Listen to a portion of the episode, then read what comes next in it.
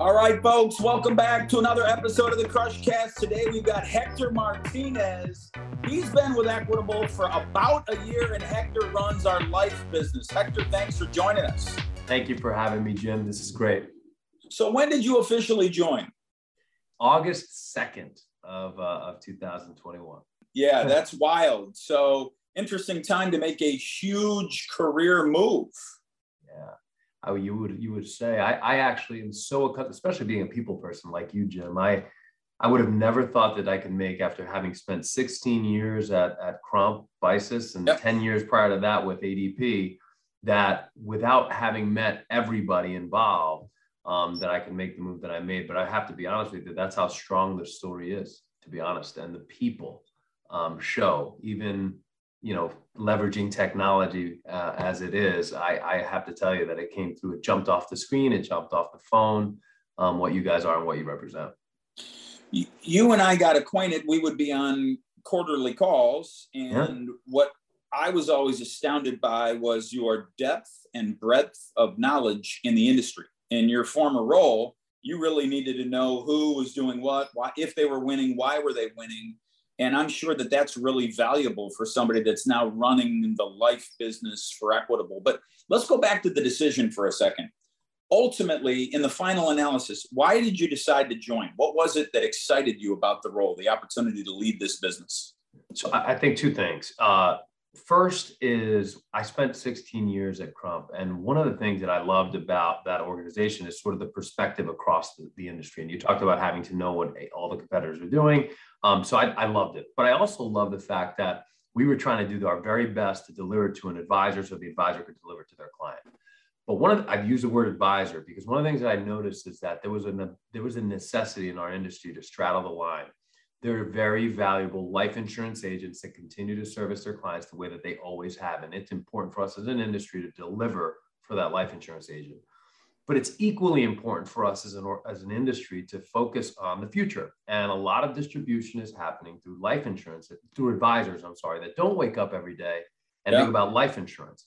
And so, how do you straddle the line and design products that service both the life insurance agents and the problems they're trying to solve for their clients, and the advisors and the problems that they're trying to solve for their clients? So, one of the things I loved about Equitable is the mission, right? To, to, to think about ways to create um, avenues for life insurance to play a role in the resilient portfolio, to, to truly change the financial outcome for a client by leveraging not just annuities, but also thinking about life insurance. And so when I spoke to Nick and when I spoke to our team and when I obviously from the relationship we had with uh, the Equitable Network, um, I knew that that was true. So the more I learned, the more intriguing it became.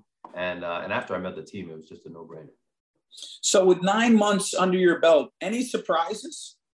Anything that you wouldn't have guessed now that you're like, wow, that I wouldn't have guessed that. So, I'm going to tell you something that is probably you can't tell because when you're in the picture, you can't see the picture as well.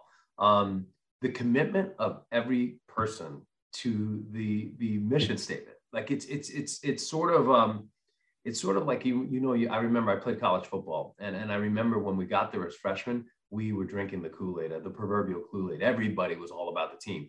As folks aged in their in, in their sort of tenure with the team, you know, probably a little bit less so drinking the Kool-Aid. I would tell you that this organization bleeds equitable blue. They wear the jersey every single day.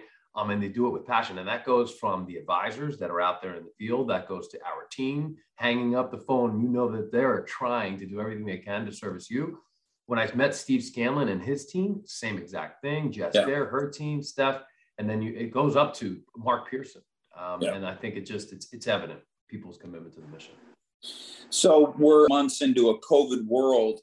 I wonder what kind of silver linings you've experienced during that period. Let's say personally, in your personal life, when you reflect on that period, what have been the unexpected wins? Unexpected wins, tremendous. So my I have a, uh, a 22 year old daughter who just graduated actually next week. She walks at Vanderbilt, and my son is 20 years old. So he was, when this all started, he was a senior in high school. My daughter was a sophomore in, in college. Um, I had dinner with my family more than I've ever had dinner with my family during yeah. COVID. That was a silver lining. Not expected. I wouldn't redo it again. I wouldn't ask for a pandemic so I could do that. But I, there was there was some wake up call that said there needs to be more balance for Hector Martinez, and I definitely found that. Um, and no matter what we evolve to be, I think all of us are thinking about how do we incorporate the very best that we got out of this, like having dinner with your family and spending time at home, um, with the the desire, the desire to be in front of our team, the desire to be in front of our clients, because that hasn't dissipated. As a matter of fact, it's like pent up.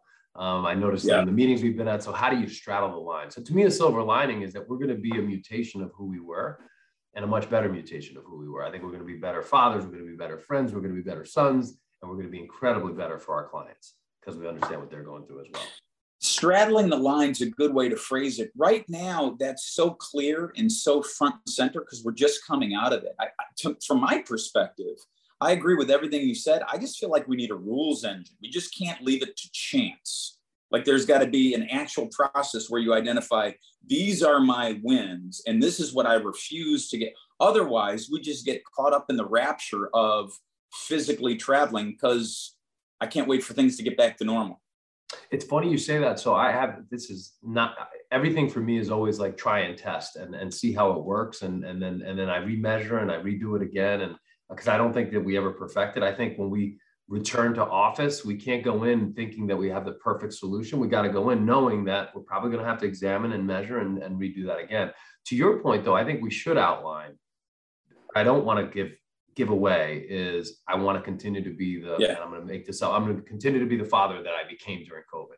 What does that look like? What does that mean? What does that explicitly mean? Because if I see those things eroding, then I come back. Um, I want to make sure that I speak to every single one of my direct reports every week. Let's just say that that's one of my to dos, right? Physically speak to them, whether it's on the video, whether I'm in front of them, whether I went for a jog with them, whatever it is. I want to make sure that I do that. And so to, to, to add measures to the things that you don't want to go back on, I think it's critical because it's easy to say, hey, I want to take the best of both worlds and be a better mutation of myself. But if we don't identify those, they'll erode.